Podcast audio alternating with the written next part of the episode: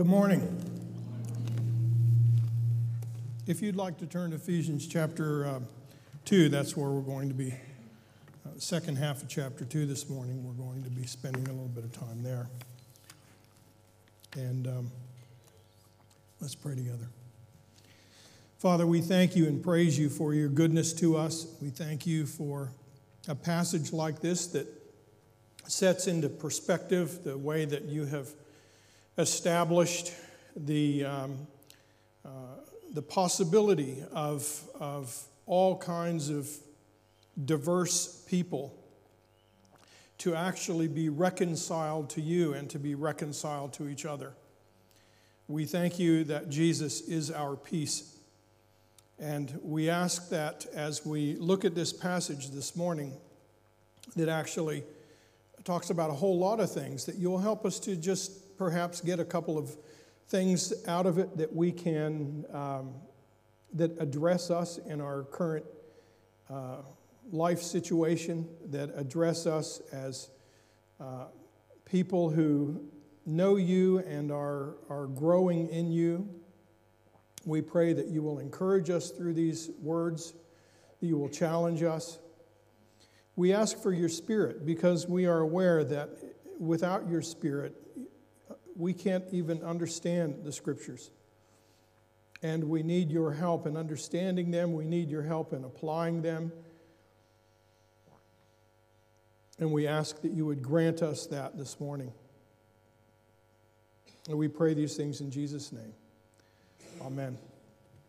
Uh, just in recognition of the fact that it is Father's Day, um, I want to encourage you, fathers. There's we just read in this passage here that that um, uh, the passage that talks about that we have we both have access to the Father by one Spirit. Well, that's actually talking about two groups of people that fought and struggled with each other for centuries: the Jews and the Gentiles. And um, and if you struggle, Dave, Dave mentioned that, you know, fathers aren't perfect. Nobody's perfect. Fathers aren't perfect. Mothers aren't perfect. Kids aren't perfect. And um, if you struggle with being a father, uh, I think one of the best things that you can do is look to your Heavenly Father and look at how He interacts with the Son, how the Father and the Son, uh, what, what are the things that shape that relationship? And I would encourage you to use that relationship as kind of a paradigm um, for your functioning as a father, because it is a challenge, and, um, and, and God can help you even in basic human uh, relationships and dynamics like that. Um, this is a, a thick passage. There's a lot of things happening here. Uh, I think probably the main thing that we need to, to take away from this is how, as I said, and we'll look at this in a little bit more detail, is how God has brought two um, groups of humanity, and we'll just say the Jew and the non Jew at this point. Now, if you go back in history, you'll find out that all the different tribes of people and nations of people thought of themselves as being very distinct from other people. In other words, the Greeks thought that they were superior over all races. There are, this is ancient Greeks. There are other races who thought that they were the offspring of God, so therefore they were superior over all the other races. Um, and human nature, human, uh, human history has been made up of uh, a broken humanity um, who doesn't know actually who they are because they've rebelled against God, trying to figure out who they are in, uh, in, in rela- not in relation to God, but in opposition to God. Or in opposition to God, maybe gathering around a particular idol and taking on identity from, from there. This was one of the big main themes in, that you'll find in your New Testament over and over and over again is how the Jew and the Gentile is supposed to get together. How, what are the problems that arise in the early church? And uh, e- even though, you know, you could kind of raise in your mind, or, you know, you could say, well, who are the people, what people group do you have the most problem with in your own mind? Um, wh- who do you struggle with? Do you struggle with Muslims? Or you do, do you struggle with, with Hindus? Or you, do you struggle with black people? Or you, do, do you struggle with white people? Or, you know, that's just part of what characterizes our human experience. But the gospel gives us the, not just the hope, but it actually gives us the foundation of, of uh, reconciling these issues that we might have with one another, uh, that we might have with other, with other human beings, the things that divide us. And these things have divided us since, you know, year one, and they still do. They still uh, bring a lot of suffering in, in the world. So let's get into this chapter. And the first thing that Paul reminds these people, he says, Therefore, remember that formerly you who are Gentiles by birth. So he's talking here about, he's, he's talking to the Gentiles here in this letter uh, to the Ephesians. And he's saying, This is what it was like for you. Um, and he's one of the reasons he's doing this is because in the end, he's going to assure them that their sense of being second class citizens, even in the church, perhaps, their sense of, um, in, in terms of who God is, uh, prior to Christ coming, if you wanted to, if you wanted to uh, have some relationship with God, you would have to adhere to the laws of the Jews, and uh, you might be allowed to come near the temple, but not in the temple like the Jews. You might be allowed to become a proselyte, but you couldn't really become a full Jew, I suppose, unless you were circumcised. And even if that happened, you still weren't one by blood, you still weren't one by heritage. And, uh, and we, we, we use all of those things to put people down and to control people. Uh, we use all of, of the diversity that we have among us um, and this passage is one that breaks down all of those. It breaks down the most fundamental uh, division in humanity at the time, the division between Jew and Gentile. And this is done through, uh, well, let me just read. Therefore, remember that formerly you who are Gentiles by birth and called uncircumcised by those who call themselves the circumcision, so that's kind of the that's the byword there, circumcised, or, and we're the circumcision, you're the uncircumcision, uh, which is an external mark made by uh, uh, people. Remember that at that time you were separate from Christ. This is verse 12. Uh, at that time, you were separate from Christ, excluded from citizenship in Israel, foreigners to the covenants of promise, without hope and without God in the world. So that kind of sums it all up. That's what it was like to be a Gentile. And, this is, and, and Paul is not saying here that that was a mistake, a mistake that the Jews made, that they saw you that way. He's, he's uh, acknowledging that that is, the, that is the lot of the Gentile prior to Christ's coming. This is true. They didn't have the covenants of promise, they were excluded from citizenship in Israel, they were strangers. And so they were on the outside. This is the way that God had chosen to work his redemption through this one people for millennia. But now things are, are going to change. And when he talks about formerly, and at that time, he's talking, out, he's talking about um, before uh, they heard the gospel and believed. When they heard the gospel and believed in Christ, it changed everything. Let me just read to you uh, a couple of verses that, um, uh, that, we, that we've already looked at in Ephesians, chapter 1, verse 13.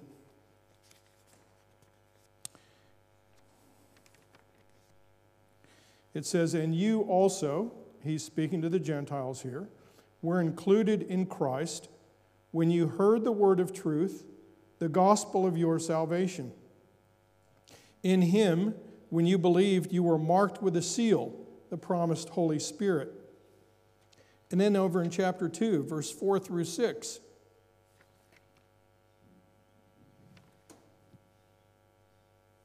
But because of his great love for us, God, who is rich in mercy, made us alive with Christ even when we were dead in transgressions.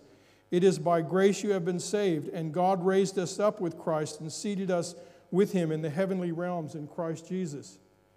Those, those, that's, the, uh, that's what happens, or that's what happened when the Gentiles heard uh, the gospel and believed. Now he talks about them as formerly, before, at that time, this is what it was like. You were excluded.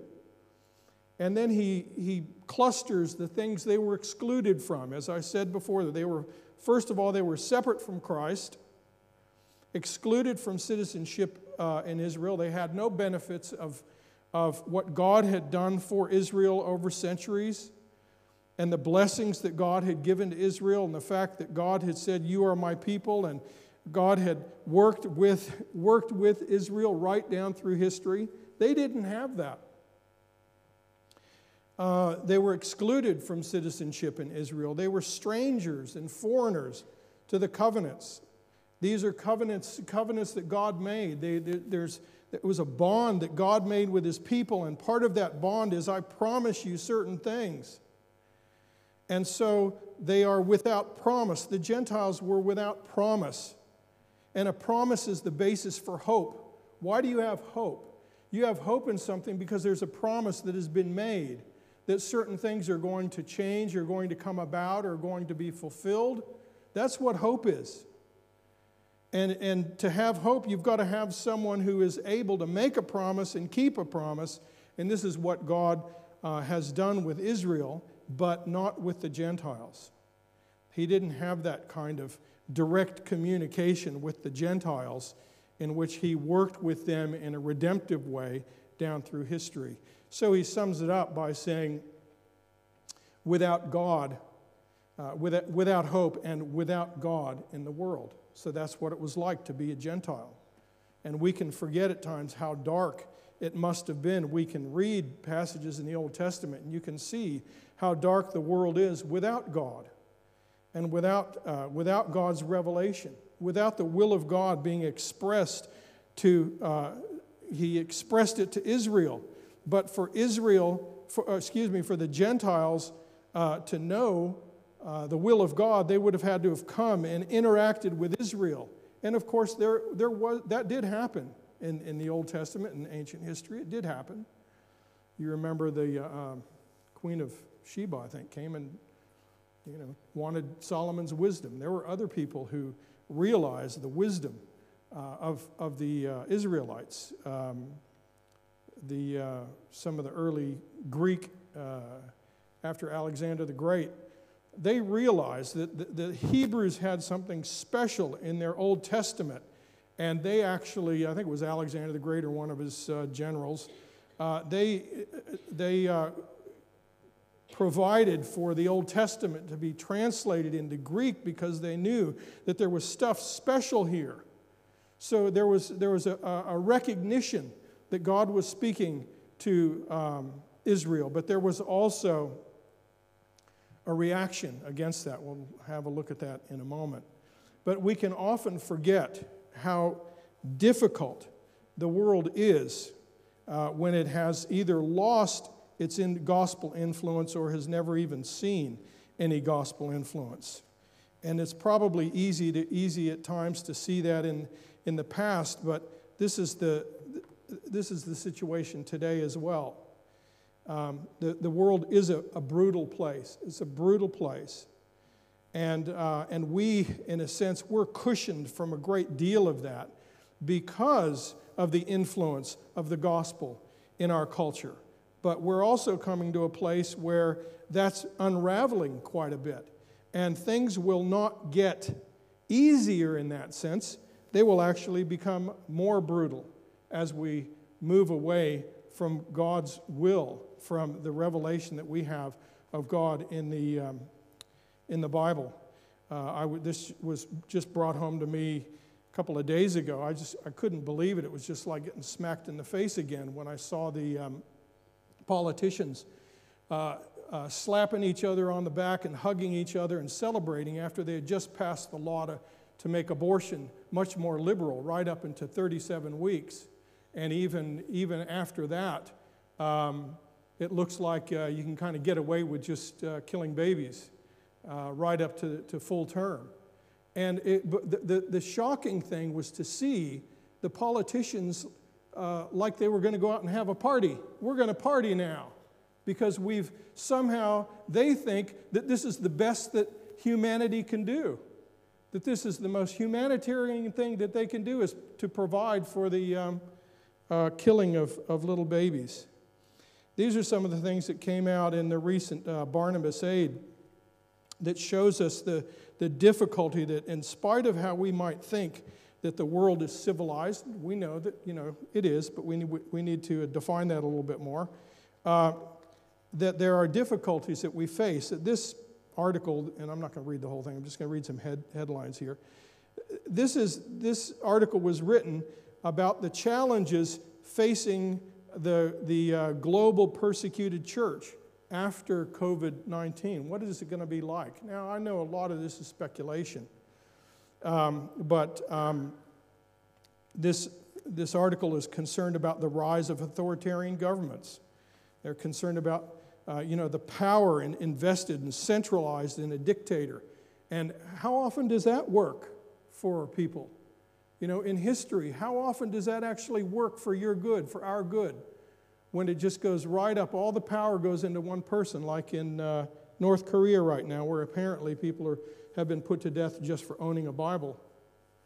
Um, growing nationalism leading to racism and even xenophobia. You know, we talk a lot about racism, but you know, racism is actually seems to be the default setting of human beings if you look back through history. It's a default setting.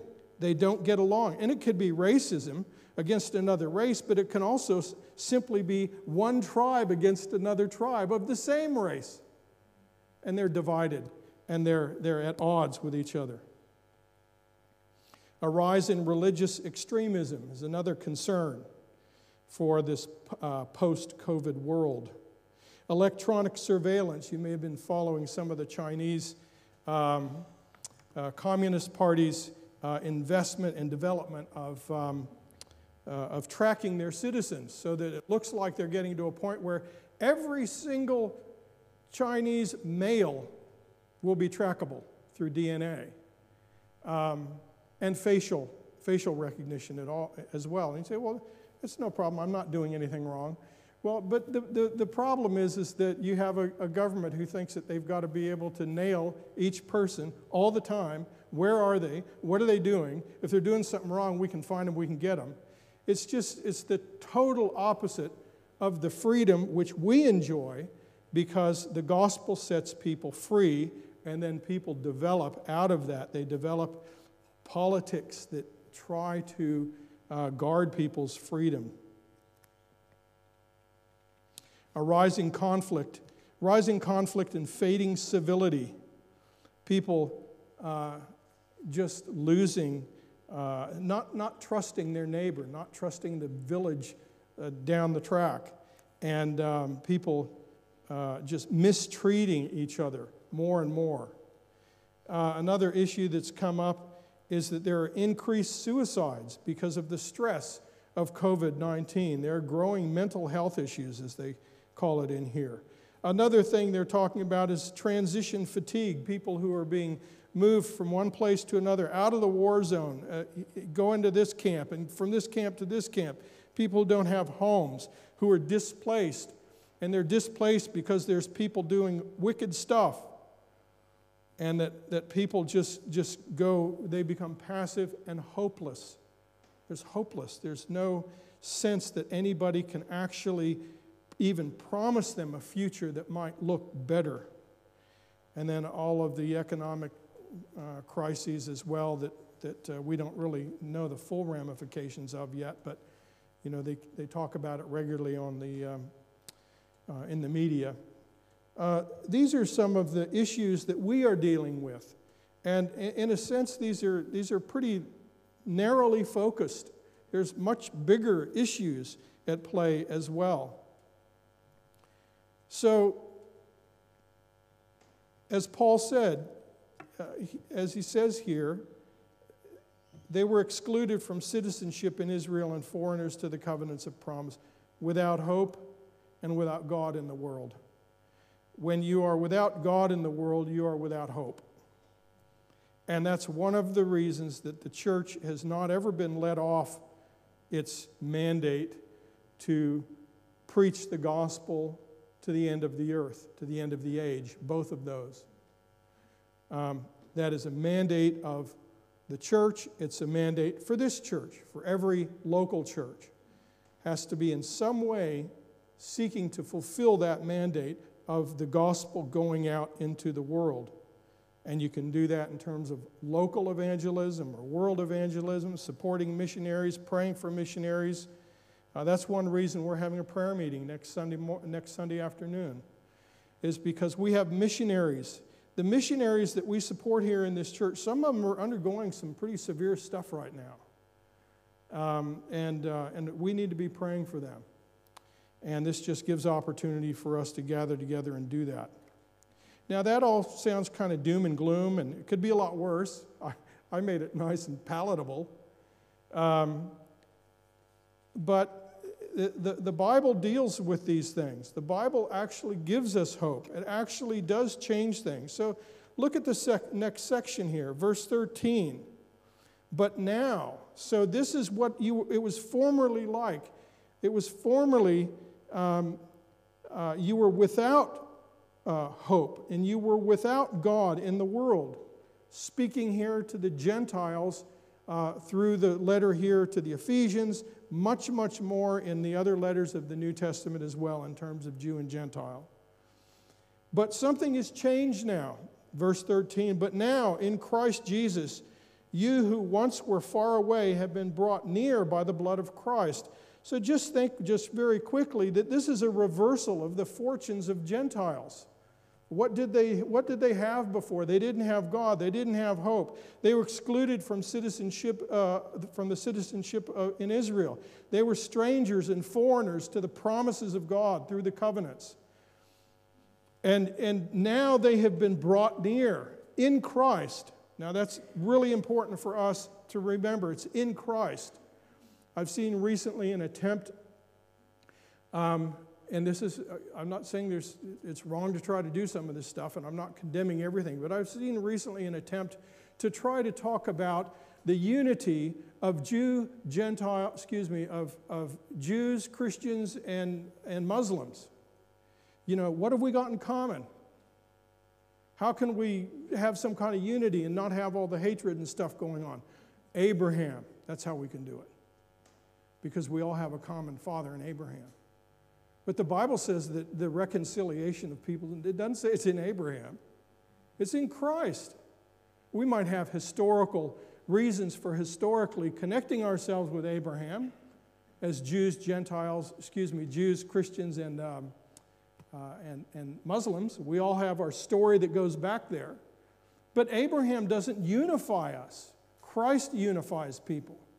Christ brings people into relationship with God, reconciliation with God, and on the basis of that, then we are reconciled to each other. And uh, let me just read on uh, here. Verse 13 again. But now, uh, in Christ Jesus, you who once were far away have been brought near by the blood of Christ. That is the death of Christ for us. That's what brings us near. It brings us near to God uh, Abraham doesn't bring us near to God. I mean, yes, he had the faith, and if you begin to look at Abraham through the New Testament, yes, he's, he's, the, uh, he's the father of, of faith in that sense. But if you just talk about Abraham without talking about the gospel, then you still don't have the reconciliation that we need with God. But we have been brought near by the blood of Christ. We've been brought near to God.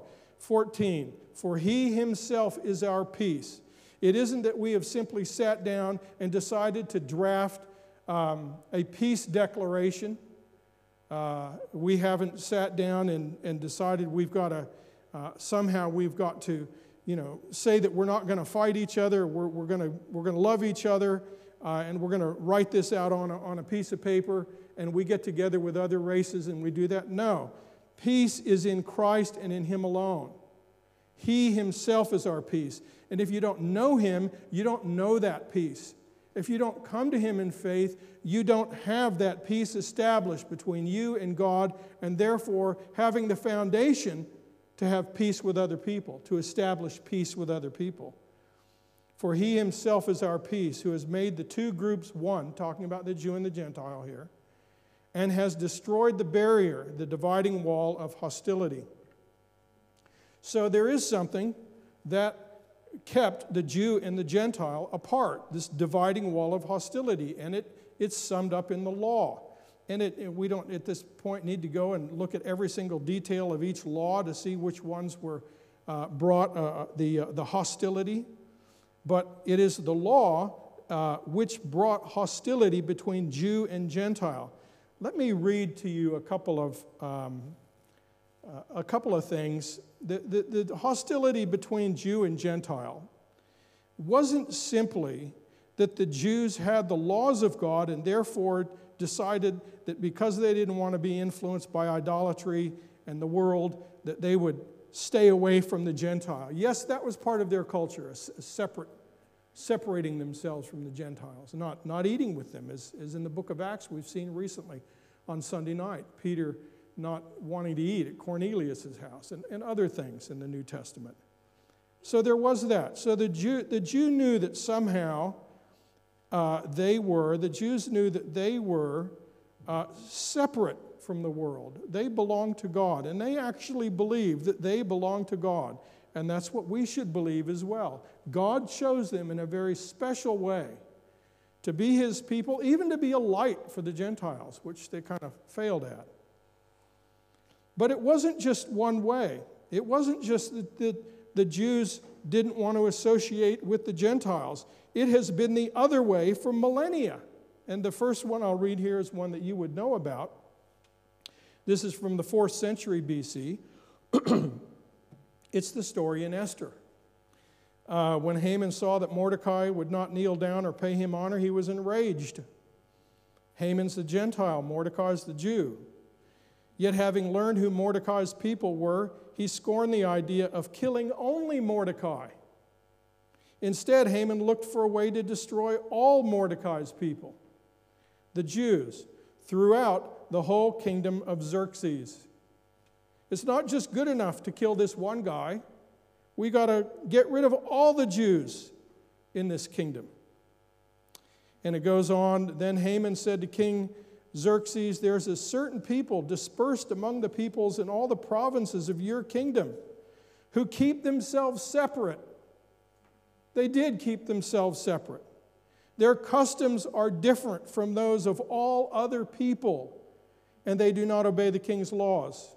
It is not in the king's best interest to tolerate them. Here's a king whose law was law, just like in uh, North Korea. And if you don't do what the king says, then that's not good. You shouldn't be in this kingdom. It's not good. They don't obey the, uh, they don't obey the king's laws. You shouldn't tolerate them. Authoritarian governments can't tolerate something different other than what they say should be done. So that's 4th century BC. That's the insight of Gentiles looking at the Jews, knowing the Jews are different, and not saying, oh, well, that's great. It's, isn't this diversity great? We'll tolerate them and let everybody, you know, live at peace with each other. No, we got to exterminate them, get rid of them, get them out of the kingdom. 500 years later, a Roman historian, the first century AD, talking about Moses, this is Tacitus. You can find it and read it probably on the internet.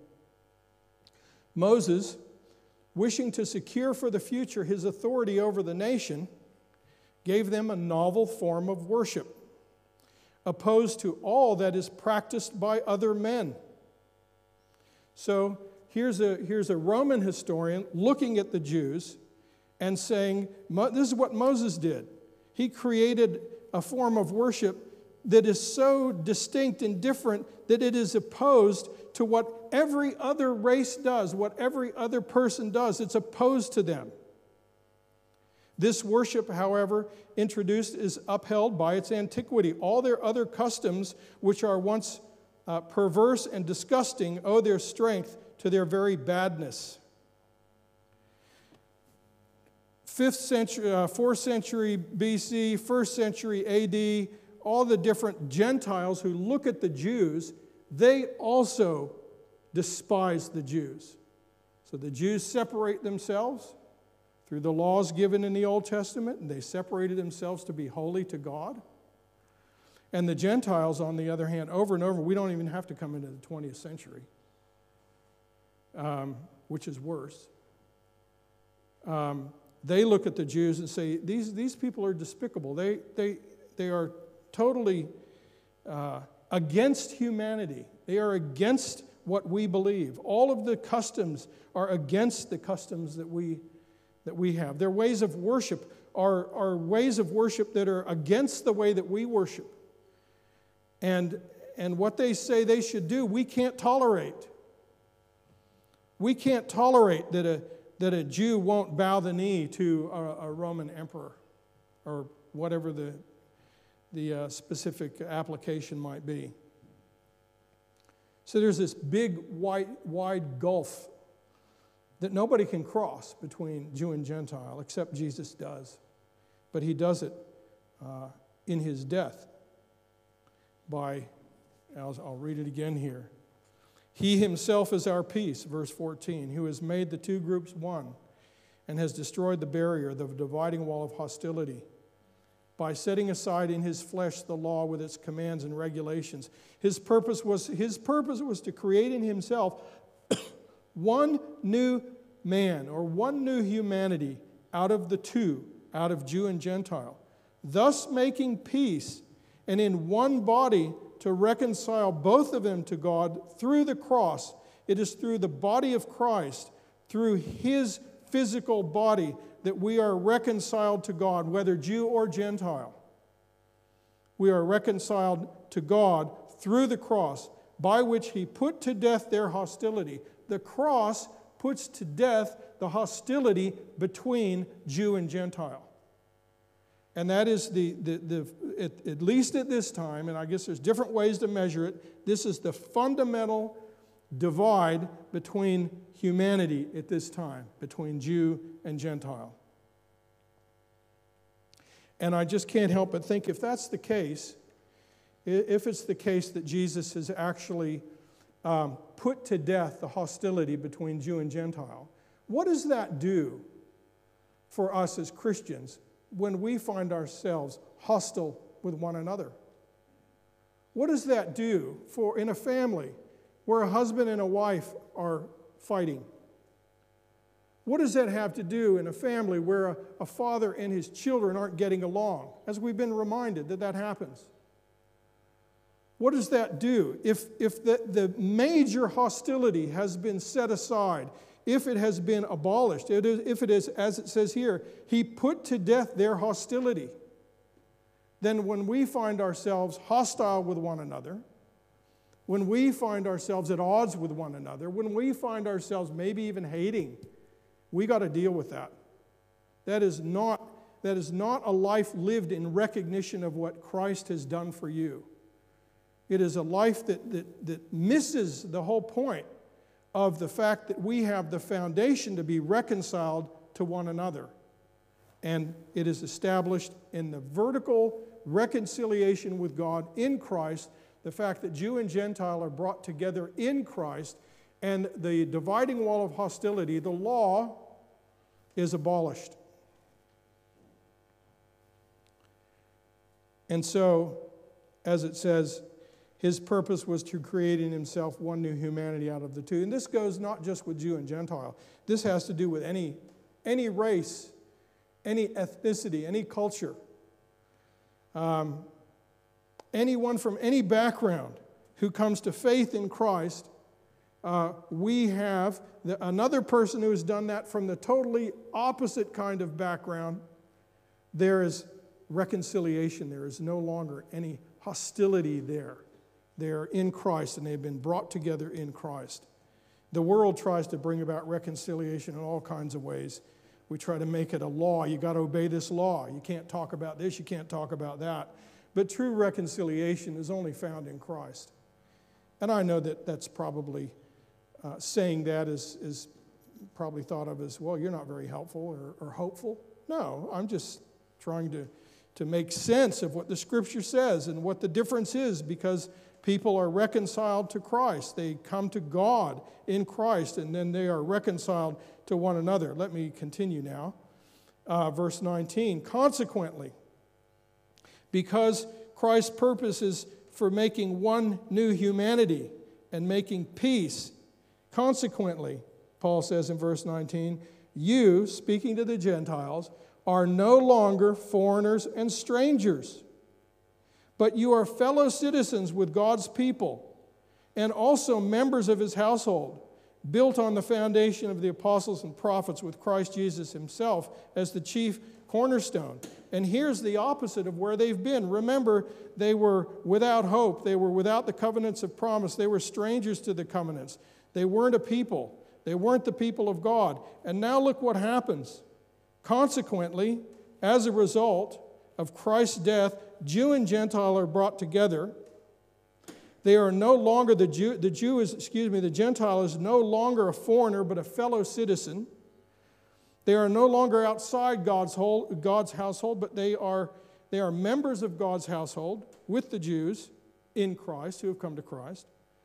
They are built on the uh, apostles and prophets, and Jesus is the head cornerstone. They go from being not the people of God, with no hope, without God in the world, to being, as it says here, uh, in him the whole building is joined together and rises to become a holy temple in the Lord. And in him you too are being built together to become a dwelling in which God lives by his Spirit. What an amazing transformation. From a nothing, from a people without God and without hope, to those in whom God is going to dwell. And he does dwell in them, even as Paul writes this letter. A temple being built of Jew and Gentile, and I'm only using those two here, I'm not using all the other tribes on the earth or races, in which God lives by his Spirit. It's not a temple of stone, it's not a temple to an idol. It's not a temple to God's memory. Let's remember God. Let's talk about God. Let's think about God. Let's see what we can agree on about God. But it is a temple, it's not a temple of, excuse me, it's not a temple of religious aspiration where we get together and we know God's out there somewhere, so let's get together and, you know, kind of look for Him together. But it is a temple in which God does dwell by His Spirit. He lives in us by His Spirit. So God takes the worst possible things that we've done uh, in our division against each other, as humans' division against each other. And He brings us and He reconciles us to Himself, to each other, and He lives in us. He builds us into this living temple, uh, but a temple in which God lives by His Spirit. It is the total opposite of death. It's the total opposite of it, the inheriting death without God, without hope and without God. It is, there is no greater flourishing of humanity that, that is possible than having God dwell in us, than having Him living in us, uh, His living temple by His Spirit. This is our hope, and this is our joy, and this is our guaranteed inheritance. He's told them that. You are guaranteed an inheritance. And that guarantee is the Holy Spirit living in you. The Holy Spirit living in us is the guarantee. It is also the fulfillment of that guarantee is that the Holy Spirit lives in us, that God is glorified in and through his people. So, you know, I started off being a little bit negative, I suppose, but in the end, the thing is, is God, God changes that. He changes that utterly. He changes it for every human being who comes to faith in Christ.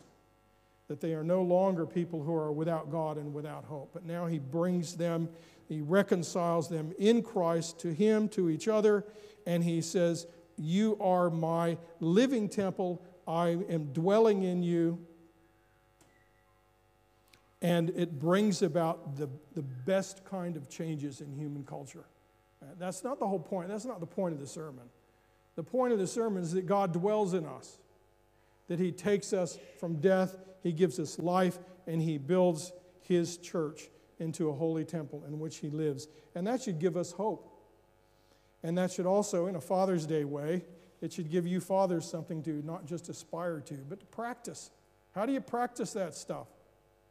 How do you practice this kind of reconciliation, having peace with God, and setting the pace for your family? for your wife and your children and your grandchildren and whoever else looks at you because you're a father.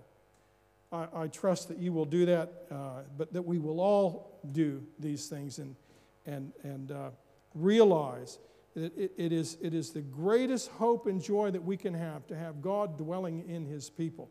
Let us pray together. Father, we thank you and praise you for your Son, that through his death he could bring the worst uh, dynamics of fallen human nature and culture. He could bring those things, uh, change them around, challenge them, break their power by his uh, death that reconciles us to God. And uh, he is our Father, and we have access to one Father by the same Spirit, the Holy Spirit. We thank you that uh, you are building us. You live in us and you are building us and expanding your temple over the face of this earth as you live in us by your Spirit. Father, I particularly pray for the fathers here this morning that you'll give them wisdom, grace, love, peace, that they would be able to uh, exhibit and demonstrate these things in the lives, uh, in their lives, and uh, in the lives of their families. Father, we thank you and praise you for your goodness to us. We pray these things in Jesus' name. Amen.